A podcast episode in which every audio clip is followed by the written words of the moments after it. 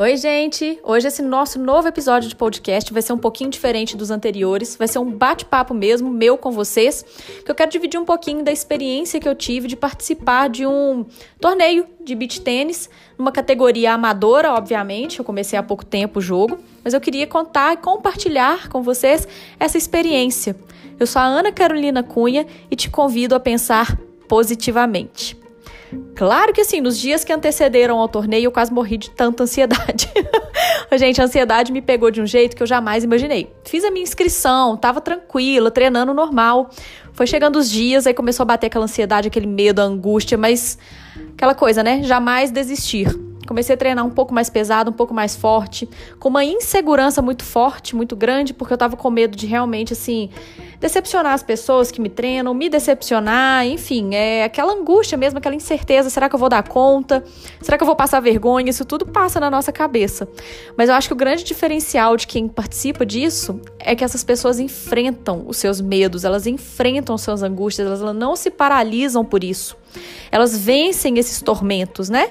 E é isso que diferencia as pessoas que têm um grande potencial, que atuam em alta performance, das pessoas que simplesmente vivem baseadas no seu medo, pessoas que vivem aí se entregando à ansiedade, porque a ansiedade todos nós temos. E a gente deixa ela crescer ou não dentro da gente. Mas enfim, vamos voltar a falar aí da experiência. Eu sempre admirei muito a mente dos atletas. Eu estudo muito sobre isso, assisto muitos documentários, eu me inspiro muito. Sempre gostei de acompanhar Olimpíadas, campeonatos, torneios, enfim, sempre quis fazer parte daquele meio. Mas eu acho que eu usava um pouco a desculpa da minha escoliose para não me envolver, né? Eu não podia praticar nenhuma atividade física, nada que fosse mais pesado, que exigisse mais de mim. Até que esse ano, é, uma fisioterapeuta maravilhosa que entrou na minha vida quebrou esse paradigma na minha cabeça e eu encontrei aí um esporte que faz sentido para mim, que eu amo, é o ar livre, que é algo que eu sempre gostei, eu admiro, eu falo muito isso para vocês, eu adoro ar livre.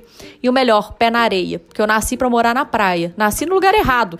Não sei que para-raio foi esse que me mandou para Belo Horizonte não, porque era para eu estar tá lá na beira-mar, mas tudo bem.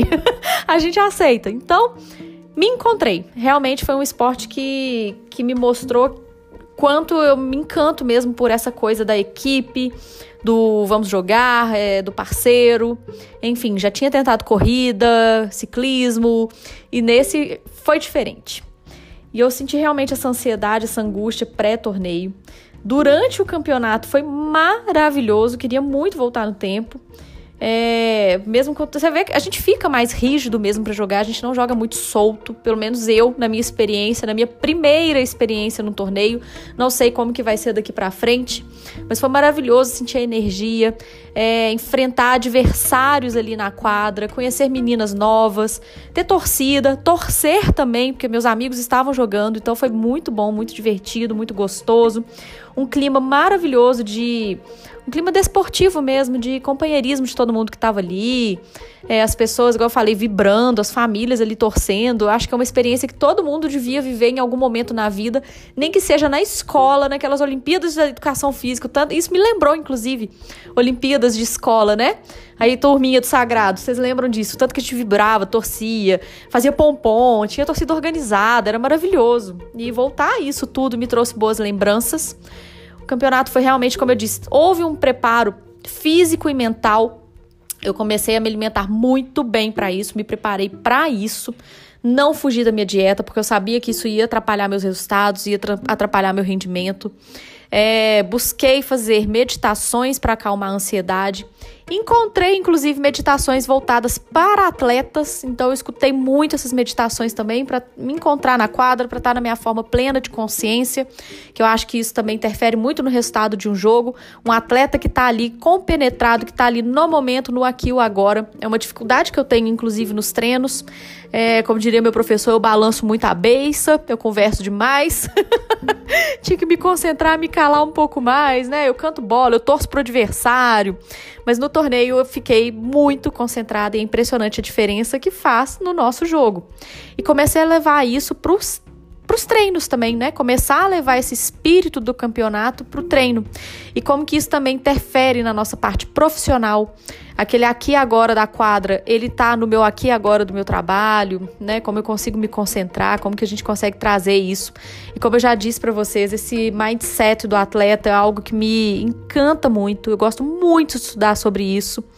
É, eu tava até pensando, falei, gente, por que, que eu não fui para um clube? Trabalhar com atletas mesmo. Eu acho muito, muito incrível a maneira como eles atuam em alta performance ali, né? E também saber lidar com a frustração de não ganhar, porque a gente vai na expectativa de vencer. Eu, óbvio, eu, eu, sabia que eu não ia vencer, mas no fundo eu tinha essa expectativa da vitória. Eu esperava ganhar uma medalha, eu esperava ganhar um troféu, eu esperava ganhar pontuação. Ganhei pontuação, tá, gente? Não fiquei tão mal, não. Mas é, essa expectativa que a gente cria e ela é frustrada, como que a gente se sente depois. Eu fui eliminada nas quartas de final, então eu senti o saborzinho também de ganhar, né, de passar pelas primeiras etapas até chegar nas quartas. Perdi nelas, mas como lidar com essa frustração sem sentir raiva, sem sentir culpa, sem ficar pensando assim, ah, eu poderia ter feito um pouco mais. Claro que a gente sempre pensa. A noite foi muito engraçado, quando eu deitei no travesseiro, eu fiquei revendo o jogo o tempo todo. É impressionante. Eu falava assim, gente, eu podia ter feito aquilo, nossa, eu não poderia ter feito isso, eu poderia ter me arriscado um pouco mais, porque a gente também se trava, se segura por medo do erro. E vocês conseguem perceber como que isso é um jogo que vale para a vida? Como a gente deixa de se arriscar o tempo todo por medo do erro, a gente deixa de, de dar a o nosso máximo, é, perde às vezes momentos de alegria por medo do erro. E isso me fez refletir muito. E pretendo participar de mais torneios. Achei muito gostoso, sempre nas categorias amadoras mesmo, não tem pretensão de chegar a nada muito pró, nada disso, até porque meu tempo de treino é muito curto, eu não tenho horas para treinar, tenho meus filhos, tenho minha carreira, enfim, mas foi uma experiência muito válida. Acho que todo mundo que joga deveria participar, porque é muito gostoso. Como eu disse, esse clima é muito bom. Gente, tá com medo? Vai com medo mesmo. Eu tinha quatro meses de aula tinha, não tenho, né? Quatro meses de aula e fui. Porque muita gente fica assim: ah, não, não tô preparada, não tô pronta. Você vai ficar esperando estar pronto até quando? Enfrenta, até para você entender qual nível que você tá em relação às outras pessoas. Eu entendi que eu preciso de um pouco mais de treino, um pouco mais de maturidade na quadra. E isso é ótimo, porque isso é experiência, é assim que a gente cresce, é assim que a gente desenvolve. E isso vale, como eu disse, até para o nosso trabalho, é, para a gente crescer, para a gente desenvolver dentro de casa, com a nossa família. Ninguém casa preparado, não. A gente se prepara ao longo do tempo. A gente vai vendo vai como que funciona a coisa, como que a rotina funciona e vai adaptando, se adequando. Eu já entendi qual que é o jogo, eu já entendi qual jogo vai funcionar para mim, qual não. E foi muito mágico. Então, é, é isso. É um controle de ansiedade, um controle de mente. É reduzir expectativas, mas ao mesmo tempo colocar expectativas altas para você lutar por elas, colocar objetivo, nem expectativa, objetivos maiores.